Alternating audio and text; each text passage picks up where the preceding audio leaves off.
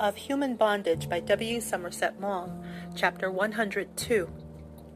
Athelney told Philip that he could easily get him something to do in the large firm of linen drapers in which himself worked. Several of the assistants had gone to the war, and Lynn and Sedley, with patriotic zeal, had promised to keep their places open for them. They put the work of the heroes on those who remained, and since they did not increase the wages of these, were able at once to exhibit public spirit and effect an economy. But the war continued, and trade was less depressed. The holidays were coming, when numbers of the staff went away for a fortnight at a time. They were bound to engage more assistants. Philip's experience made him doubtful whether even they would engage him but Athelney, representing himself as a person of consequence in the firm, insisted that the manager could refuse him nothing. Philip, with his training in Paris, would be very useful. It was only a matter of waiting a little, and he was bound to get a well paid job to design costumes and draw posters. Philip made a poster for the summer sale, and Athelney took it away. Two days later, he brought it back, saying that the manager admired it very much, and regretted with all his heart that there was no vacancy just then in that department. Philip asked whether there was nothing else he could do. I'm afraid not. Are you quite sure? Well, the fact is, they're advertising for a shop walker tomorrow, said Athelney, looking at him doubtfully through his glasses. Do you think I stand any chance of getting it? Athelney was a little confused. He had led Philip to expect something much more splendid. On the other hand, he was too poor to go on providing him indefinitely with board and lodging. You might take it while you wait for something better. You always stand a better chance if you're engaged by the firm already. I'm not proud, you know, smiled Philip. If you decide on that, you must be there at a quarter to nine tomorrow morning. Notwithstanding the war, there was evidently much difficulty in finding work, for when Philip went to the shop, many men were waiting already. He recognized some of whom he had seen in his own searching, and there was one whom he had noticed lying about the park in the afternoon. To Philip now, that suggested that he was as homeless as himself, and passed the night out of doors. The men were of all sorts, old and young, tall and short, but everyone had tried to make himself smart for the interview with the manager. They had carefully brushed hair and scrupulously clean hands.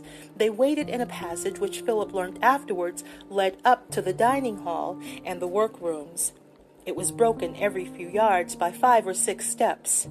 Though there was electric light in the shop, here was only gas, with wire cages over it for protection, and it flared noisily. Philip arrived punctually, but it was nearly ten o'clock when he was admitted into the office.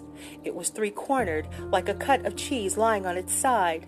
On the walls were pictures of women in corsets and two poster proofs one of a man in pajamas, green and white, in an azure sea. On the sail was printed in large letters, Great White Sale. The widest side of the office was the back of one of the shop windows, which was being dressed at the time, and an assistant went to and fro during the interview. The manager was reading a letter. He was a florid man with sandy hair and a large sandy mustache. From the middle of his watch chain hung a bunch of football medals. He sat in his shirt sleeves at a large desk with a telephone by his side. Before him were the day's advertisements. Athelney's work, and cuttings from the newspaper pasted on a card. He gave Philip a glance, but did not speak to him. He dictated a letter to the typist, a girl who sat at a small table in one corner. Then he asked Philip his name, age, and what experience he had had. He spoke with a cockney twang and a high metallic voice which he seemed not always able to control. Philip noticed that his upper teeth were large and protruding. They gave you the impression that they were loose and would come out if you gave them a sharp tug. I think Mr. Athelney has spoken to you about me, said Philip. Oh, you're the young fellow who did that poster. Yes, sir. No good to us, you know. Not a bit of good. He looked Philip up and down.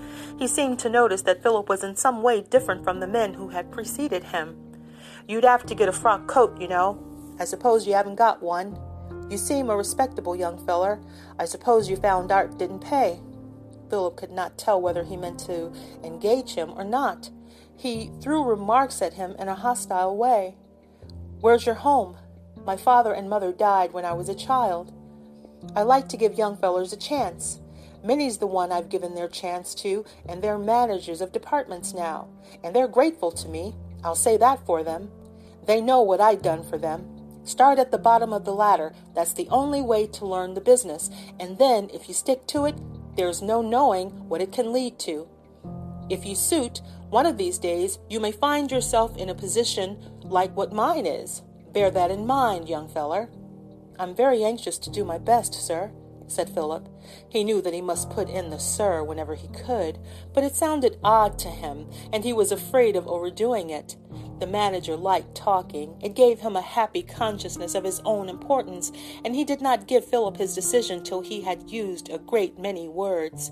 Well, I dare say you'll do, he said at last, in a pompous way. Anyhow, I don't mind giving you a trial. Thank you very much, sir. You can start at once. I'll give you six shillings a week and your keep. Everything found, you know. The six shillings is only pocket money to do what you like with, paid monthly. Start on Monday. I suppose you've got no cause of complaint with that? No, sir. Harrington Street. Do you know where that is? Shaftesbury Avenue. That's where you sleep. Number 10 it is. You can sleep there on Sunday night if you like. That's just as you please, or you can send your box there on Monday. The manager nodded. Good morning. End of chapter 102.